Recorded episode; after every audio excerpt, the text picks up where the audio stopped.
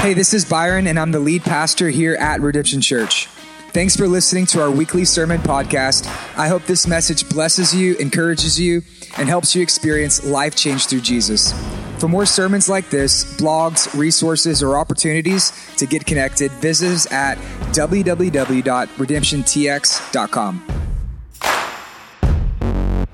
Everyone is different. Amen? Everyone is different. There is no two people who are exactly the same because everybody is different. Some of you more different than others. We still love you, but everyone is different. We're all individuals. We're all unique. You're like your own little version of a snowflake. There's nobody who's just like you because everybody is different. So some of you, some of you are tall. Okay, some of you, not so tall. Amen? Because you're, you're different. Some of us, you know, some of you, you're skinny. Some of us, we used to be skinny, amen? Eh, because we're all, we're all different. So, some of you drive trucks, some drive minivans, some drive cars. We're different. Some of you Mac, some PC, some iPhone, some Android. Some of you, you wear skinny jeans. Some of you have no business wearing skinny jeans, but we're all we're all we're all different. And, and that's the big idea is that every single person is different. There's no two people in the room who are exactly the same because we're all different. Some of you you're really good at saving money. Others of you are really good at spending money, and then you got married, and then here's what you discovered. You're different. Some of you, you're introverts, and, and, others of you, you're extroverts. Some of you, you're married, some not married. Some of you are single. Some of you are dating. Some of you are rich. Some of you are poor. Some of you are black, white, Latino, Asian. Some of you Democrat. Some of you Republican. Some of us are Christians. Some of you just became Christians. Some of you are not Christians. Welcome. We love you. We're glad to have you. Hopefully, we can change that today. But the idea is this that every single person in this room, we are different. And if we're really honest with ourselves, there's probably very little that we actually have in common, but there is one thing that we have in common. There is one thing that unites us, shapes us, that defines us. There really is one thing that every single person in this room has in common. And this one thing, it really determines everything for us. It determines who we are, how we see the world, how we view others, how we view God. It determines really the way that we live our life. And this one thing, it doesn't matter who you are, where you come from, the way that you're raised, your backgrounds, your beliefs. It doesn't matter your political party. It doesn't matter if you're straight or gay. It doesn't matter if you're black or white, Latino, Asian. It doesn't matter anything because every single one of us, we have this one thing in common. Do you know what it is? I'll give you a minute to think about it. Don't throw the slides up just yet. Okay, if you have your Bible, turn through to Mark chapter 7, starting in verse 14. And today we're going to talk about the one thing that we all have in common. And it's this one thing that really impacts, affects, effects, and infects every aspect of our lives. It's this one thing that determines everything for us. Okay, it's a three letter word. Give you a sec to think about it. Grab your Bibles, Mark chapter 7, starting in verse 14, as we continue our study through the book of Mark. We're calling it the simple gospel, where we're just taking the better part of two years, just learning from, looking at the very words of Jesus. And today, Jesus, he's going to have some words for us, and he's going to talk about the one thing that we all have in common. Okay, do you know what it is? It's sin. That's the one thing that every single one of us has in common. The sermon title today is this Jesus and Sin, because you and me and every single person in this room who has ever lived in the history of the world, that we have all sinned. We have all sinned and fallen short of the glory of God, that there is no one righteous, not even one, that we're all guilty, we're all unclean, we are all defiled. And that's exactly what Jesus is going to be talking about to us today. So if you have your Bible, turn through to Mark chapter 7, starting in verse 14. The sermon title today is going to be Jesus and Sin. And the question is, what do we do with our sin? This is a very big problem. This is a very important question for us to be able to wrestle with because this happens to all of us. That it doesn't matter who you are, how old you are, or where you come from, we really need to figure out what is it that we are going to do with sin. And this is a problem that appeared to us here in the Ellis house. That just this week, me and Ashley, we had our first experience with sin when it comes from my daughter. My daughter, she's two years old, right? She's super sweet. She's precious. She's beautiful. Her name's Esther Sun. She is the greatest gift that I have in my life. And just this week, for the first time, she sinned against her mom. I knew this day was coming. I knew it was going to happen, but I didn't know what we were going to do with it. I didn't know what we were going to, how we were going to deal with it. And, and, so Esther, she's upstairs playing. And as she's upstairs playing, um, we're running her bath water. And so she's fixing to take her bath and she's playing. We come around the corner. And then all of a sudden we see that Esther, she's putting crackers in the washing machine. Now, just for you legalists, putting crackers in the washing machine, not in the Bible, it's not a sin. Okay, so she's putting crackers in the washing machine, but that's not the problem. As the bathwater was running, my, my, wife, she goes to her and she says, Sweetie, don't put crackers in the washing machine. That's silly. Don't do that. And then she thought, Did you put crackers in the bathtub? And Esther, with her big brown eyes, she turns and she looks right up to her mommy and she says, No, mommy. And then she turned around and she ran away and she began to, to play in her room. So we did a little investigation. And we went into the bathroom and the water is filling up the tub. And guess what we found? A whole tub filled with floating crackers. That little girl looked her mommy right in the eyes and she lied to her. Now, we can make a joke and we can say, oh, she's so cute and it's so sweet, but we need to call it what it is. It's a sin. That my two year old daughter, she lied. Nobody had to teach my daughter how to lie, she just knew how to do it. Nobody had to teach my daughter how to sin. It came naturally for her because it comes naturally to all of us. That sin is deep down, it's inside, it's a part of our nature, our essence, it is part of the human experience. And it's this problem with sin that really causes all of the problems in the world. That this problem is the sin problem that leads to war that this is the same problem that leads to racism. This is the same problem that leads to injustice. That sin is the cause for famines and for plagues. Sin is the cause for suffering and devastation and damage. It's this three letter word that impacts, affects every aspect of our life, that it impacts your relationships that sin is the reason that relationships become strained. That's the reason why friendships they begin to fall apart. Sin is the reason that someone can smile in your face and stab you in the back. That's a result of sin.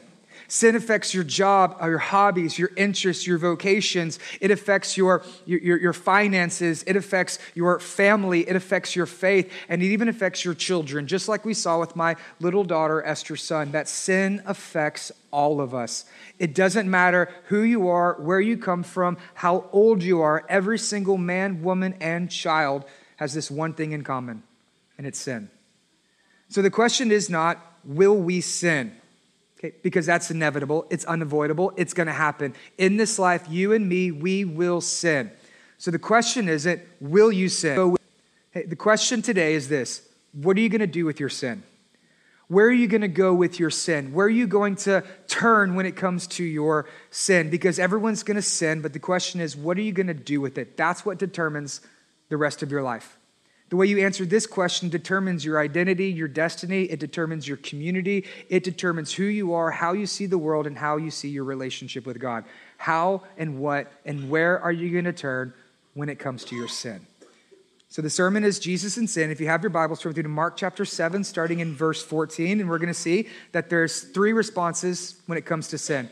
That some people turn to religion, some people turn to rebellion, and then some people turn to Jesus. Okay, the first option you get is this. Starting in verse 14, and he called the people to him again and said to them, Hear me, all of you, and understand. Verse 15, there is nothing outside a person that by going into him can defile him, but the things that come out of a person are what defile him. And then there's a little add on in verse 6 Really, anyone has ears, let him hear. So, the situation today is really a continuation of last week's sermon where Jesus gets in a fight with religious people. That Jesus here, he's having a confrontation, conversation with a group of religious leaders known as the scribes and the Pharisees. And so the scribes and the Pharisees, they're thinking like, you know, this is a situation where they're at church. And the scribes and the Pharisees, they confront Jesus. They want to get an argument with him. They want to discredit Jesus and his life and his ministry, put his disciples to shame. They want to be able to accuse him so nobody could ever follow him again. Because up until this point, Jesus, he's pretty popular, he's pretty famous, and the Pharisees and the scribes, they're getting really jealous because they don't like people going to Jesus. They want people to keep coming back to them. Because for, for them, for them, it was all about their traditions. So here's the scribes and Pharisees, right? So, so they may have traditions and traditions of what they call of the elders. These go beyond the Bible with their beliefs. They're not in the book, but there's something that they wrote, there's something they made up. And so they have rules and list about the rules. They got footnotes and they quote dead guys and they have a long, big commentary and they say, this is the law and this is the way that you have to live. And then Jesus comes along and he's like, mm, I'm not going to do that, right? I want to be, be obedient to the Bible, not a, to your additional man made lists and traditions. So the scribes, they, they really hate Jesus. And so every time Jesus preaches, they oppose him. Every time Jesus teaches, they resist him. Every time Jesus helps, heals, loves, serves, welcomes people who aren't like them, they get very indignant, very frustrated because Jesus doesn't do things the way that they do them. He doesn't fit into their nice little man made box of religion. Okay, and last week, here's what I told you is that religion takes a good thing and makes it into a bad thing because religion ruins everything. And it's really easy for us here in the 21st century in the American church to be able to read this and say, yeah, it's so, get those religious people. And we say, I can't believe the Pharisees and the scribes. They're so terrible and they're so horrible and they were so mean to Jesus. I can't believe the Pharisees and scribes, they would do those things. Who would actually believe that stuff?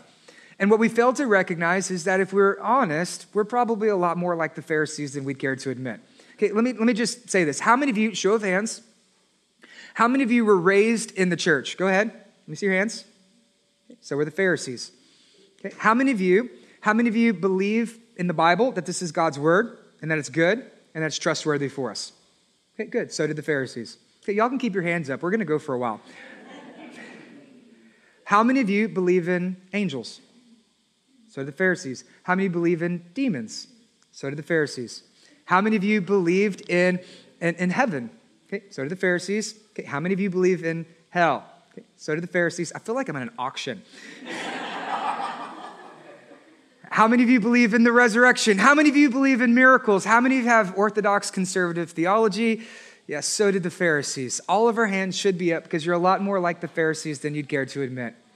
That we have a lot in common when it comes to the, to the Pharisees. And so it's really easy for us to sit here and say, those Pharisees are horrible. And we actually need to take in consideration of our own life and recognize that if Jesus were here today, we might very well possibly be the, the Pharisees. And here's what I said that religion takes a good thing and it makes it into a bad thing because religion ruins everything.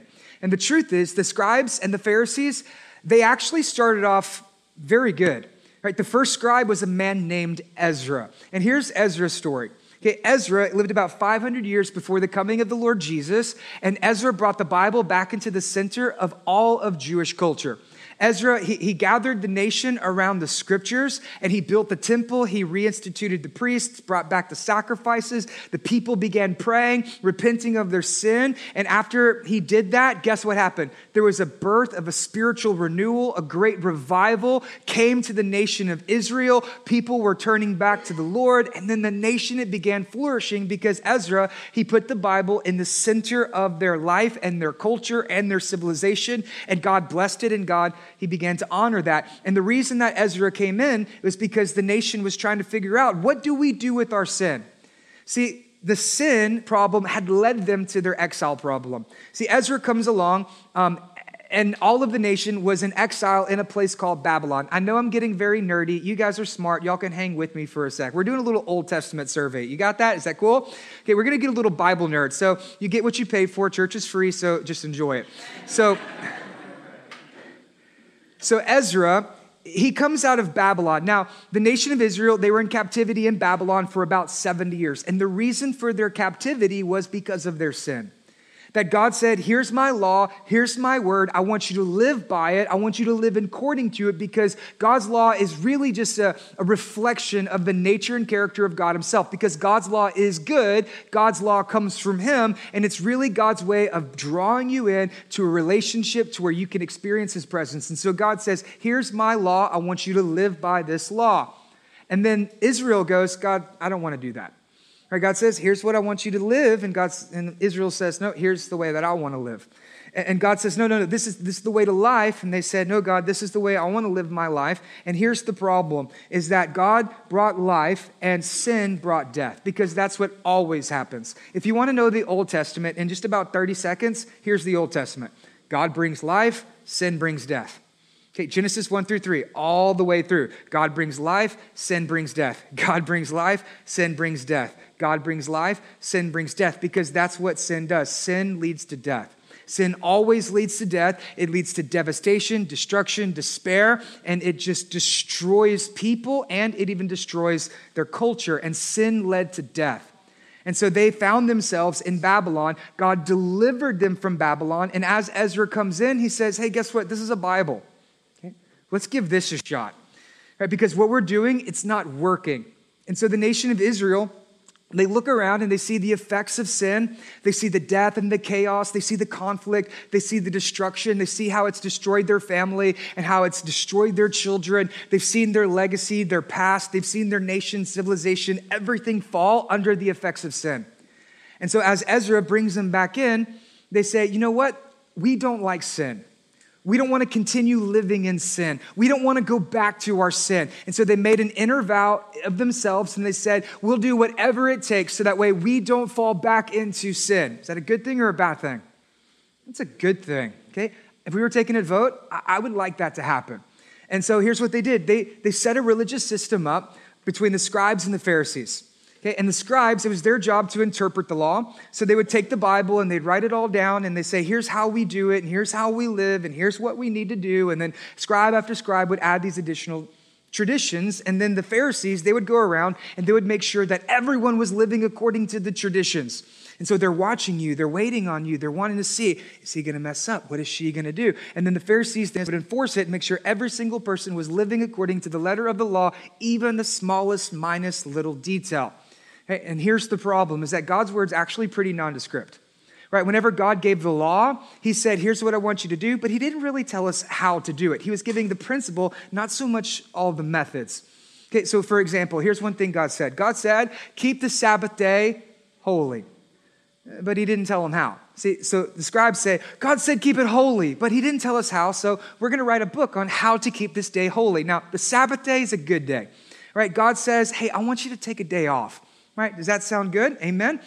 God says, take a day off. I came up with it. I worked six days, rested one day. I took a day off. I want you to take a day off. Go to church, read your Bible, hang out with your family, take them to Chili's, go to Jump World. It's going to be amazing. Just take a day off.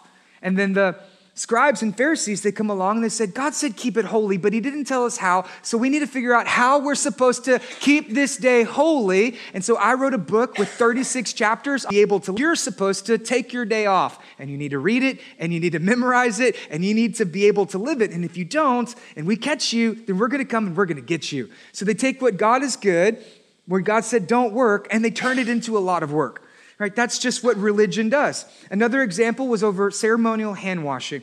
That's the problem we see last week and the problem we see with this week is that the religious people, they were all about washing their hands. Okay, they had like OCD, germ freaks, right? They want to wash their hands. And that's actually in the Bible.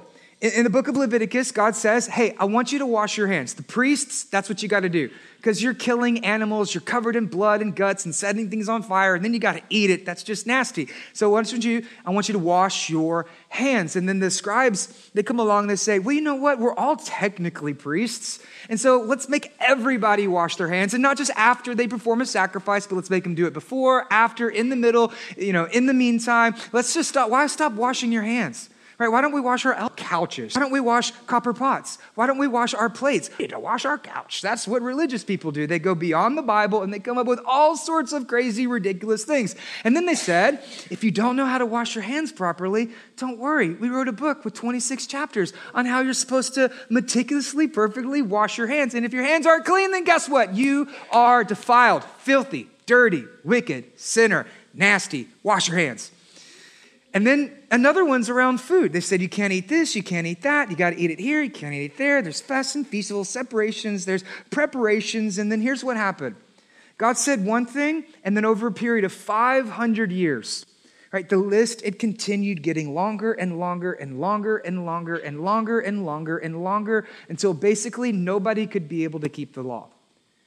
And then Jesus comes along and he says, Come here.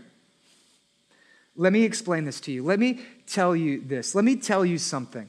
See, for the religious people, the problem was sin. They hated sin. They didn't like sin. They didn't want to go back to sin. They saw its effects. They saw its devastation. They saw the wars. They saw the, their children being taken away from them. They saw everything that came as a result of their sin. And they made a vow I don't want to go back to that. And so they came up with religion. And they thought if you do this and you don't do that, then you will be perfect. Then you will be loved. Then you will be holy. And that we can just get rid of the sin by performing all of these actions. Jesus says, Hey, come here. I need to tell you something. Okay, this is very important. I want you to lean in. I want you to listen to me because this is very important. Here's what Jesus says. He says, he says in verse 15 or verse 14, hear me, all of you, and understand. Okay, I want you to get this. Okay, it's, it's very important. Lean in, listen. Come on, come on, come on, come a little closer. Come a little closer. Come because you got to get this. There we go. Come a little bit closer. Here's what he says. There is nothing outside of a person that by going into him can defile him, but these things that come from within a person are what defile him.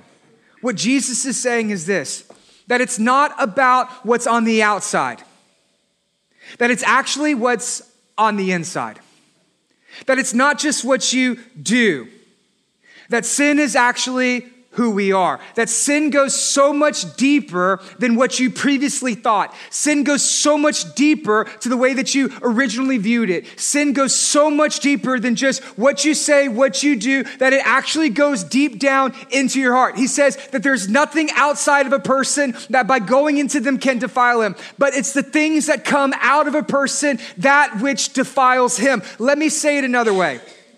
That we aren't sinners because we sin. We sin because we are sinners.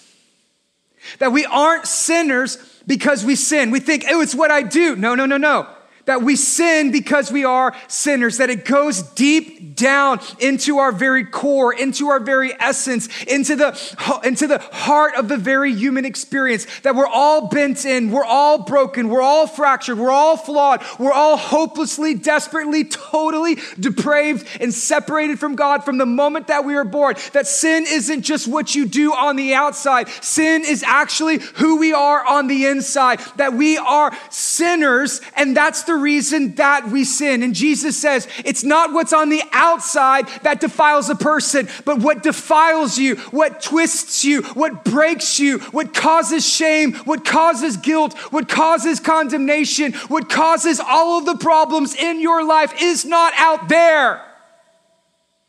It's in here. And religious people, they don't get this.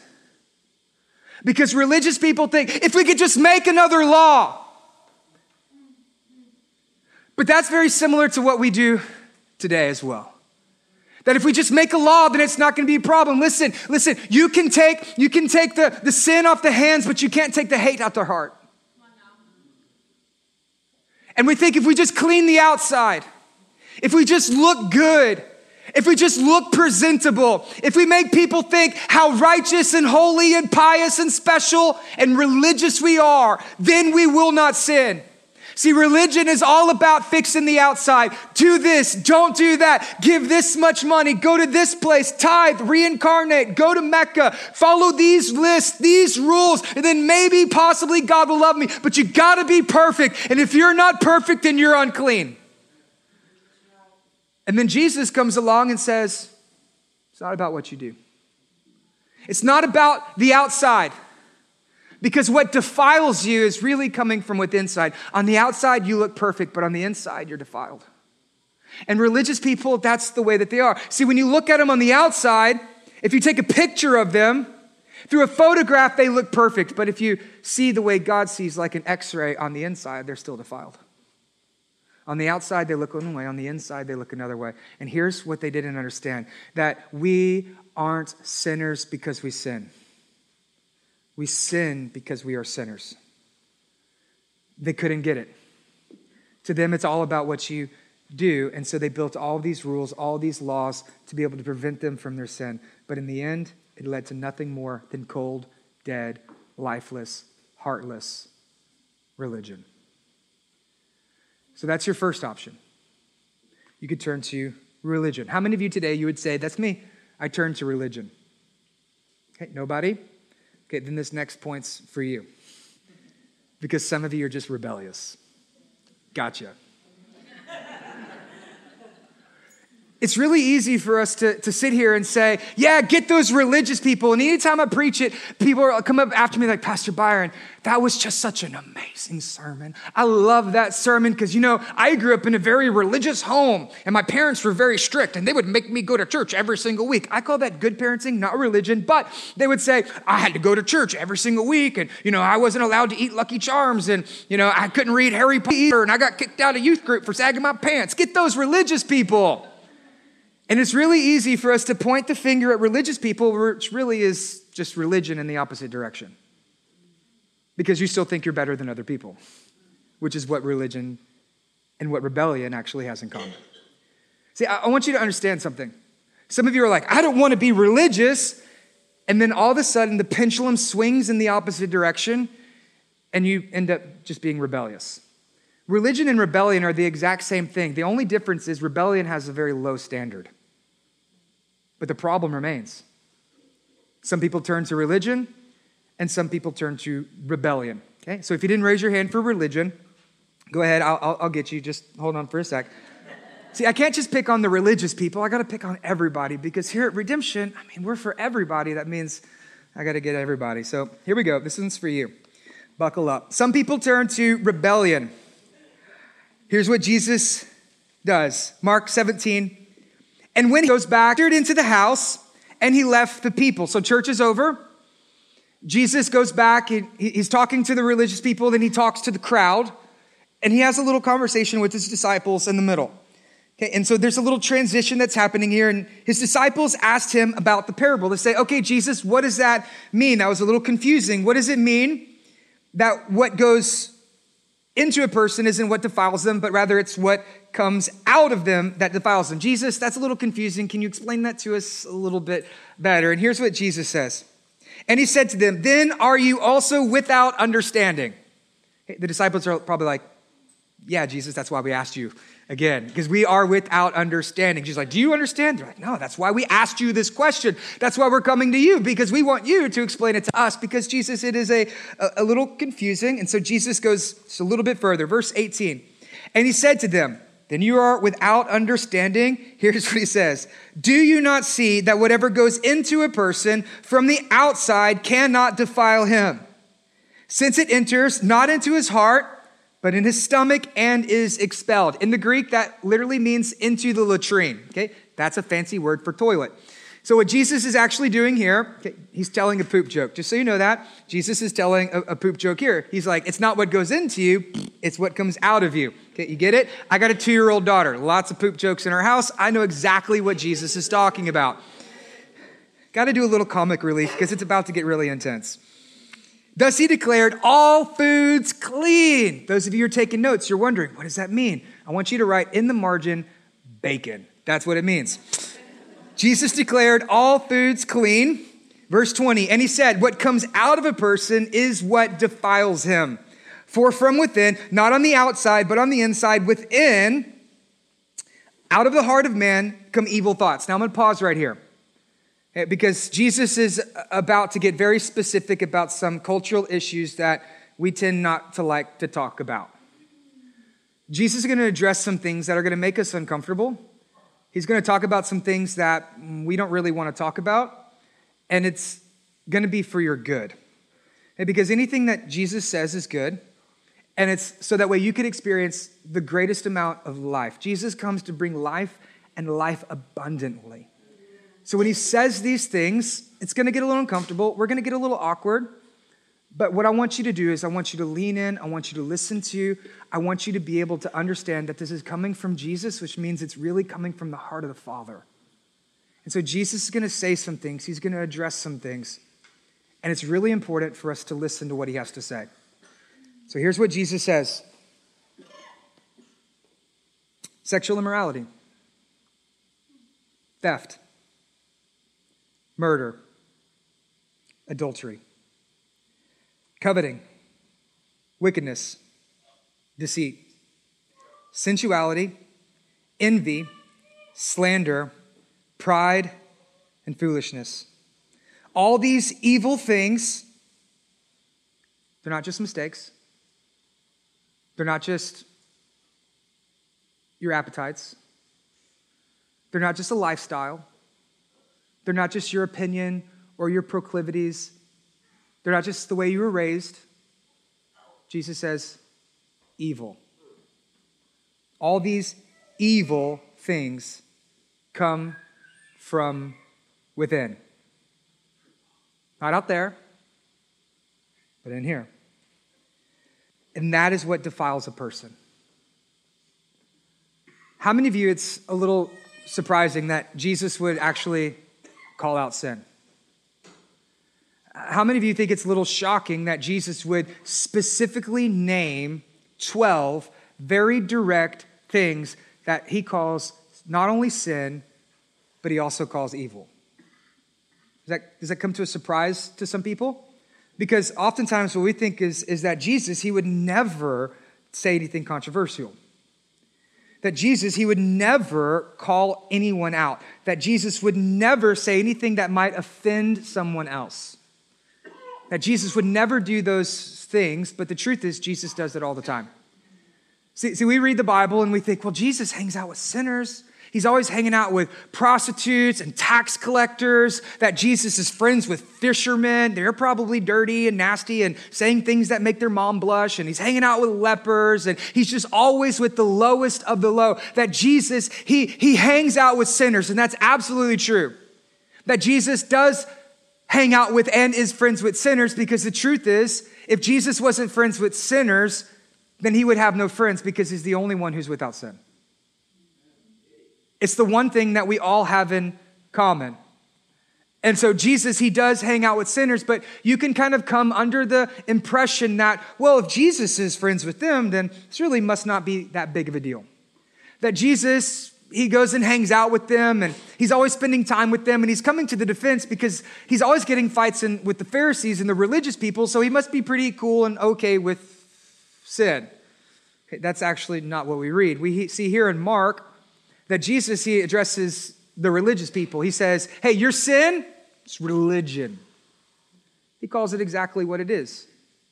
That you think you can wash your hands, the problem is that you have a defiled heart. But then he turns to the crowd and to the rebellious people and he calls them out. See, the religious people, they think, I can prevent my sins and be perfect. And the rebellious people think, nobody's going to be perfect, so what's the point? Let's just live however we want, do whatever we want, whenever we want. We don't like the rules, so we don't live by any rules. It's just rebellion. It's religion in the opposite direction, it's the same thing with just lower standards. That's exactly what rebellion is. And it's really easy for us that we could just sit here and be like, yeah, get those religious people. Meanwhile, you're taking hits of your bong, drinking six IPAs, calling it a hobby, watching porn, and trying to hook up with chicks from Dixie. You think, at least I'm not religious. No, you're rebellious. And there really is no difference in the sight of God. Religion and rebellion are equally sinful in the sight of God, that it separates you from God, that it breaks you, that it destroys you, that it robs you, that it defeats you, and that it holds you back and keeps you from Him. Some people turn to religion, some people turn to rebellion, but the problem remains. It's sin. And so here Jesus is going to address some very specific issues when it comes to sin. But before we get into that, some of you are wondering, well, what is sin? I know that you're asking that. Great question. Glad you asked. I'll give you a definition. Okay, in the Bible, the word sin, it, it really means hard to miss the mark. Okay, so any of y'all ever shoot a gun, archery? Think about it in that same way. That you have a target, there's a bullseye, there's a mark. So you got to hit the mark. Sin means you miss the mark. And here's the deal you can be five degrees off, and you can still miss the mark. Because the mark is perfection, the mark is holiness. People compare. Mark is God Himself. Instead of comparing yourself to other people, compare yourself to God, and you'll see how far you've missed the mark. That's God's mark, perfection. How many of you would say, I'm perfect? Nobody? Then we agree. We're all sinners. Even in our day and age, we would say this. We would say, but nobody's perfect. Then we agree that it's the one thing that we all have in common. And some of you right now, you'd be like, but I'm a good person. You're good for a sinner. You're the best version of a sinner that you could be, but you're still just a sinner. You say, no, no, no, I, I love my dog. I, I, pay my taxes, right? I, I, I work a nine to five job. I, love my kids, right? I, I love my wife. Thank you for those things. You're adding to a better civilization, but you're not adding towards your salvation. You've missed the mark. We've all missed this mark. That's what sin means. But the Bible goes a little bit deeper than that, that not only is it to miss the mark, but it also brings separation. That sin is anything that separates you from God. That's what we see in the book of Genesis that as Adam and Eve sin fell, rebelled, they were separated from God. The prophet Isaiah says sin brings separation from God, that it literally separates you, that God cannot be in the presence of sin. And so you are not allowed to be in relationship with Him because your sin in His presence would destroy you. And so you're separated from Him. And sin also brings separation from other people. This is why when you sin, you have so much shame that you can't go talk to another person. This is why when you're in sin, you begin to isolate. You're like, I don't want to go to church. I don't want to go to community group. I don't want to go to my serve team. I don't want to pray to God. I don't want to be around other people. I don't want to read my Bible because sin, it literally separates you. This is the reason that you don't follow after Jesus is because sin has actually separated you from him. Sin always leads to separation between you and God, but also between you and other people. And sin involves a couple of different areas. We dig down just a little bit deeper, we see it involves these areas your words, your deeds, your thoughts, and your actions. Okay? So, your words. Have you ever said something you shouldn't say? Are you alive? That's sin. Have you ever done something you shouldn't do? Have you ever lived a way you shouldn't live? Have you ever acted a way that you know that you shouldn't acted? Have you ever thought things that you know that you shouldn't have thought? That, that's sin. Some of you say, "Oh, but but but I didn't do anything. I, I just I just thought it." Nobody knows. God knows. God knows your thoughts. God heard that, and He says, "That's sin." And sin is your thoughts, your words, your deeds, your actions. And sin also is sins of commission and sins of omission. See, some of us, we just think in terms of commission. It's what you do, it's what you say, and I didn't do anything. I'm a good person. It's going to be okay, and I'm better than those people. And, you know, at least I didn't beat anybody or kill or lie or cheat or steal. I didn't do any of those things, so that means I'm pretty good. But you failed to do the most important thing that's be in relationship with Him. That's a sin of omission. You never repented of your sins. You were never filled with the Holy Spirit. You never lived in Christian community. You never honored the Word of God. You never lived according to the Word of God. You never lived in relationship with Him. What makes you think just because you die, you're going to go to heaven when you have no relationship with Him in this life? It doesn't work that way. Sins of commission is what you do, sins of omission is what you fail to do. And you failed, and you've fallen, and you've sinned, and you're guilty. Every single one of us. How many of you want to go back and raise your hand and say, I'm religious? there is no turning back. And so, what religion does is it wants to fix the outside, and what rebellion wants to do is it wants to ignore everything all around them. And they want to live their own life in their own way, in their own direction. And Jesus says, nothing more than just rebellion. And so he, here's what he's going to do he's going to give us a list of some very specific things. Hopefully, by now, we've all been laid bare by the scripture. Amen? That we should all be confronted with our sin, that we should all be confronted with what defiles. That we should see our sin for what it is, that we should see it for how it is. We should see it for the effects and the despair and the death and the damage that comes along with sin. And it should, it should bother us. It should haunt us. It should break us because it's what defiles us. So, Jesus here, he's going to give a list of some very specific things. And it really revolves around omission and commission, your actions and your attitudes. And here's what he says Number one, sexual immorality. Okay, that word in the Greek is very important. In the Greek, the word sexual immorality, it means porneia. Can you think of any other word that might sound like porneia? Okay, pornography. And the Greek word porneia, it means anything outside of heterosexual sex between a man and a woman for life. That's what it means. It's this term porneia. It means anything and everything. So think about it when you go online. You, like, you go to look at porn. Please don't do that, by the way. But let's say you go and you, you, you don't say, like, oh, my pastor told me to go look at porn. Not this sermon. go online and you type in pornography. What comes up? Everything. That's what the word porneia means. It means everything. Okay, whatever you think of, whatever your vice, whatever your fetish, whatever you're into, everything. That's what porneia means. It means etc. And some people are like, but the Bible doesn't say it. No, it does. It's this brilliant word they use called porneia, which means it's also included. It means anything outside of heterosexual sex between a man and a woman in the covenant of marriage for life. And this might come as a shock to a lot of you that Jesus would actually say this. Because according to our culture, you've been told Jesus never addresses this issue. But that's actually not true. Because you don't know your Bible, you listen to someone on YouTube and then you let them form your opinion. Uh, this isn't in my notes, but I'm going to.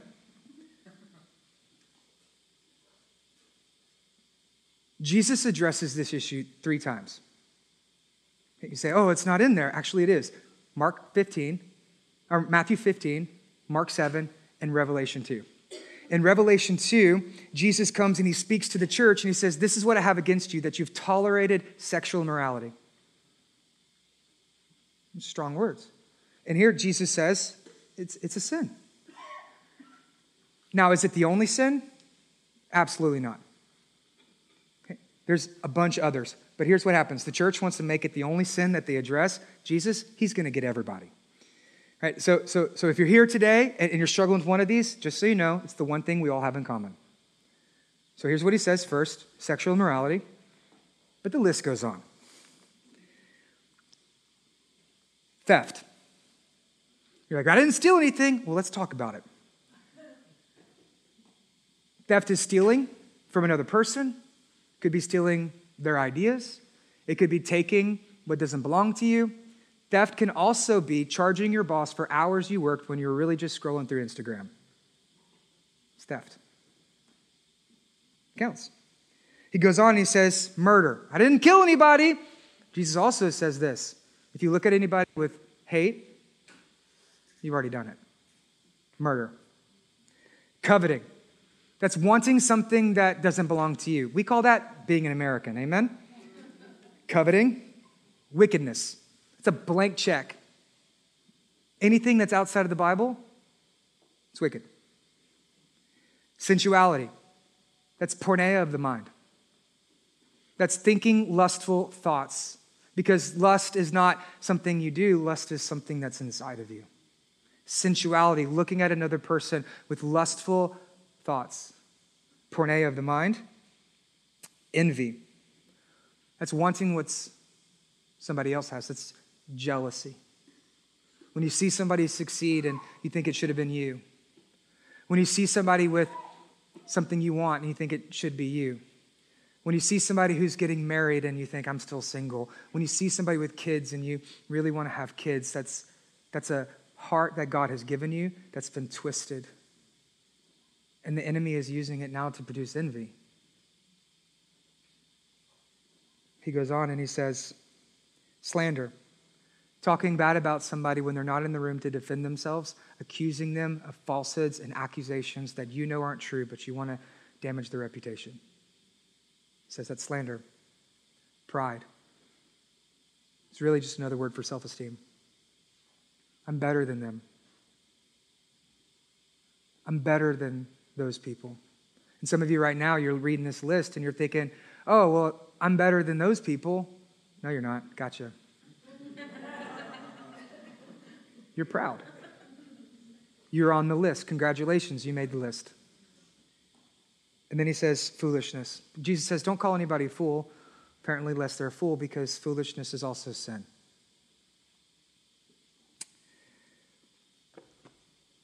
Jesus is trying to show that sin comes from within. That the reason you say the things you say is because it's who you are. The reason you do the things that you do is because it's who you are. The reason you live the way that you live is because it is the way that you are. That sin is not out there. The problem is that sin is actually in here. And some of you wonder, Byron, why are you hitting this so hard? Why are you talking about this so much? And it's because I see so many young people, especially, want to take this scripture that it's not what's on the outside, it's what's on the inside. Take it, twist it, use it, and abuse it as an excuse for them to continue living their sin, to continue to, to, to live their life in the direction that they're heading, and make a mockery and an abuse of the grace that God gave you. So people say, oh, well, see, it's not what's on the outside, but it's inside. And Jesus, He really knows my heart. It's not really what I do, it's actually who I am. It's not really what I say. Oh, it's just the way that I, I, live, and God knows my heart. And so I can just live how I want, when I want, whenever I want, because, well, it's not what's on the outside, it's actually what's on the inside. And I would tell you, just keep reading, because all your evil comes from within. And people, they want to take this verse and they want to abuse it and allow them to be able to live their life however they want. But that's actually not what this verse is saying. That Jesus, he didn't go to the cross so you could crucify him again. Jesus didn't get out of that grave so you could make your home in one. Jesus didn't defeat death so that way you could be a slave to it. Jesus didn't overcome sin so that way you could be mastered by it. That's not what this verse means. That's not what Jesus does. That's not how any of this works. And I've seen so many people take, twist, abuse the scriptures to be able to justify their own inactions. And they say it's not about what's out there, it's about what's in here. And Jesus says, yes, the heart is evil. That's why you do the things that you do. It's not what's on the outside. The problem is what's on the inside. And I, I met this one guy because it's always the young guys. Good Lord, it frustrates me to no end. He was living with his girlfriend, he was hooking up with her, and he was in our community group. And I was like, dude, what are you doing? This is not how we're supposed to do things. That we're supposed to honor, we're supposed to love, we're supposed to cherish, and we're supposed to wait until marriage. And he said, no, Byron, quit being religious. Okay, because that's the rebellious people's response to anything that's convicting. They say you're religious. And they said, quit being religious. And he pointed me right here to this passage of scripture says, see, it's not what goes on the out, it's what's on the inside. And I said, keep reading, bro. Because all that evil comes from within. Let me tell you that this is the way that it works. And what Jesus says this, Jesus says here, he says this he says all these evil things come from within, and that's what defiles a person. Essentially, what Jesus is saying is this that sin starts in the heart before it ever moves to your hands. That sin starts in the heart before it ever moves to your hands. That we, we, we're not just good people born with blank slates. No, we're crooked people born with defiled hearts. That sin starts in the heart before it ever moves to the hands. Let's just get rid of this myth that we're all just good people who happen to do bad things. Because that's just not the way it works. We're not good people who happen to do bad things, that we're just people and occasionally we do good things right? But let's just get rid of this myth. That's like saying, oh, I'm an apple tree who produces oranges. No, you're not. You're an orange tree. Sin starts in the heart before it ever moves out to your hands. You can't be a good person and just beat your wife occasionally. No, you can't be a good person and lie. That makes you a liar. Right? You can't be a good person who steals. That makes you a thief. You can't be a good person who cheats. That makes you a cheater. You can't be a good person who just looks at porn sometimes because porn actively supports the sex slave trade, abuse, manipulation, rape, prostitution of young women. You can't be a, just a good person who supports the abuse of women. You're either one or the other. You can't be both. And we've already seen that we're not good people. We've all sinned. We've all fallen. We've all come short of the glory of God. Let's just get rid of this myth that we're just good people happen to do bad things. No, sin starts in the heart before it ever reaches the hands. That it starts here. It starts with your actions. It starts before the actions, before the attitudes. It comes from the posture of your heart. So why do I live the way that I live? It's because you are the way that you are. And what religion wants to do is it wants to say, follow these things and then you'll be perfect. And rebellion says, nobody's perfect, so what's the point? Why try? I want to live how I want, do what I want, when I want, whomever I want, however I want. And Jesus says, all the evil in the world comes within the heart of a man. And so we've talked about sin. We've addressed sin. We've defined sin. But up until this point, we haven't really dealt with it. I mean, think about it. The religious people, they turn towards religion.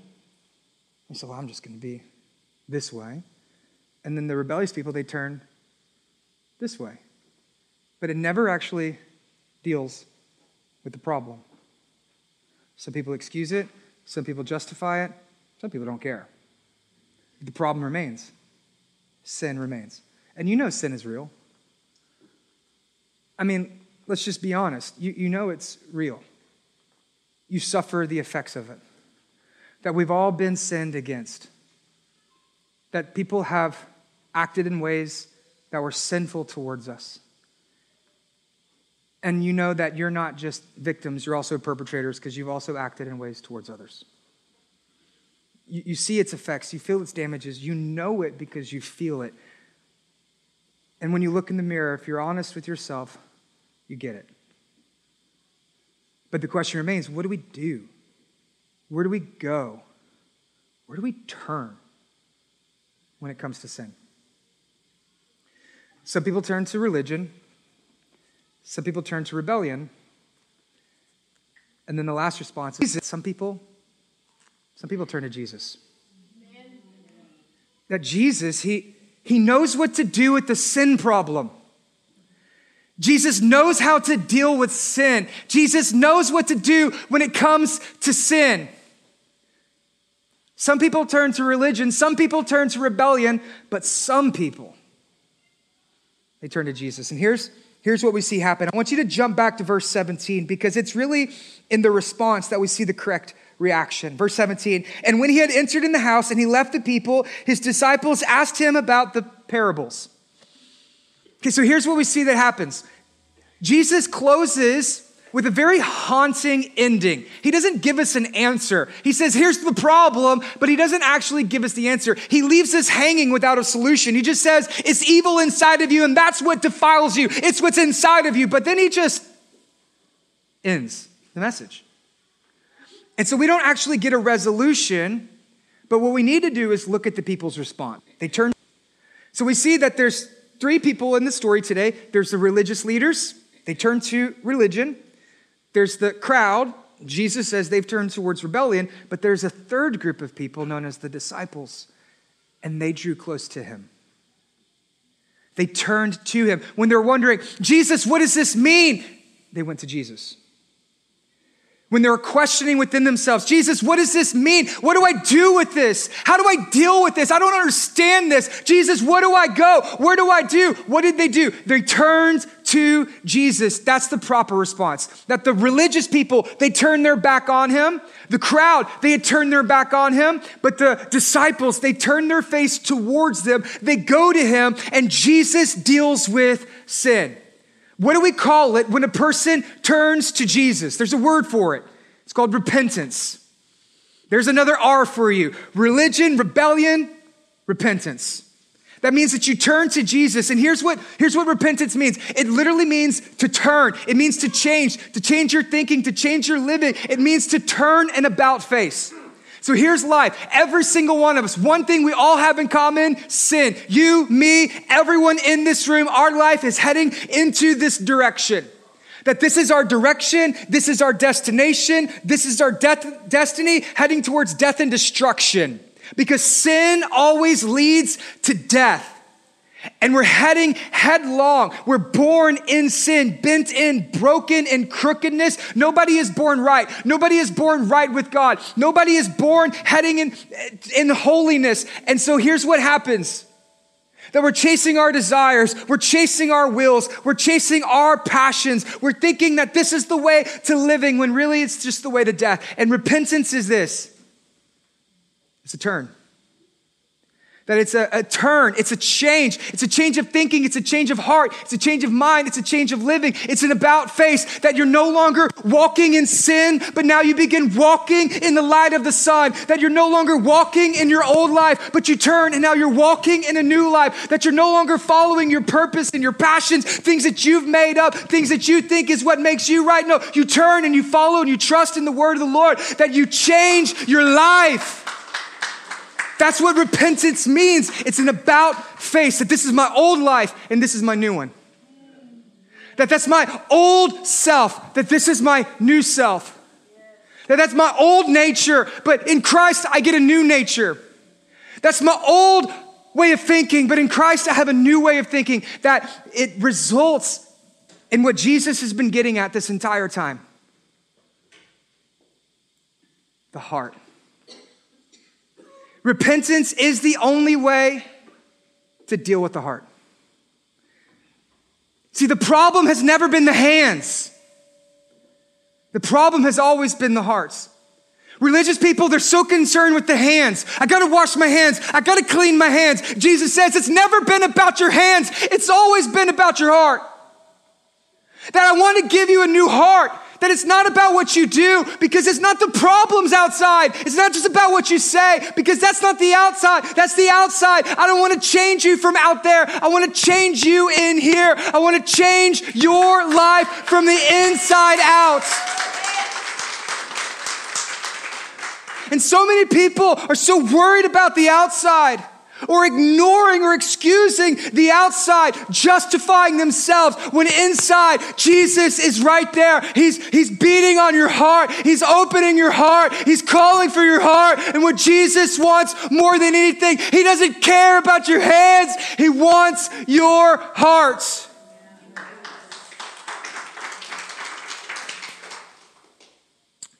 And repentance is the only way for you to have this brand new heart. And I want to show you something.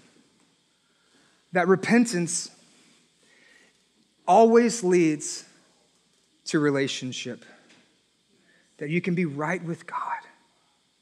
That you can be one with God, that you can be reconciled with God, that your sins can be forgiven, your past can be erased, and that the stain that sin left that defiled you is removed from you, and you are allowed and entered into his very presence.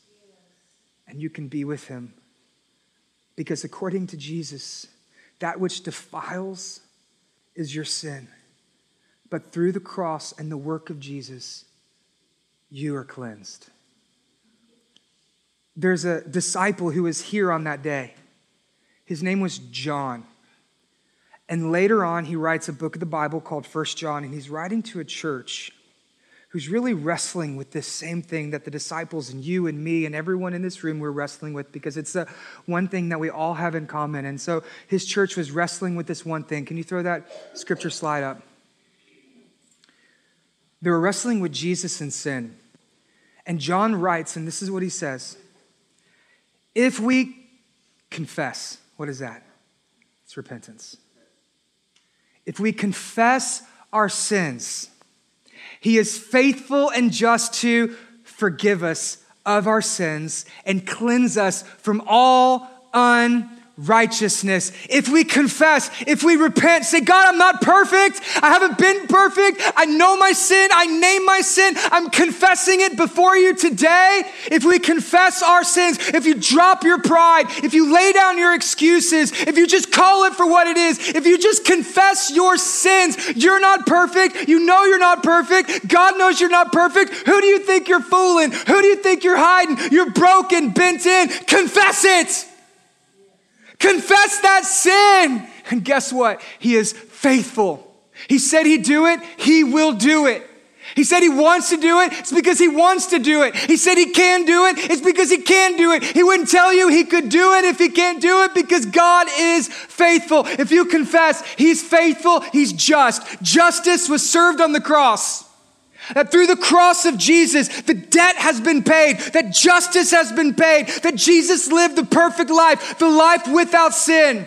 He died the death that you deserve, the death because of your sin. Does God take death seriously? Absolutely. He, does God take sin seriously? Absolutely. He takes it so serious, he died for it.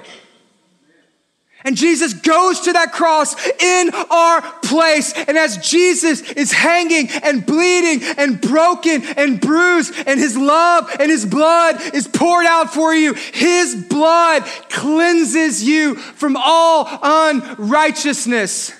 And you're cleansed, you're clean, you're no longer defiled, and you are saved, you are cleansed. Your past cleansed. Your shame cleansed. Your actions cleansed. Your attitudes cleansed. Your old life cleansed. Your new life from Him. You are cleansed of all unrighteousness. That which defiles you no longer defines you. Because now you have a new identity. No longer sinner, but now a son and a daughter of the living God.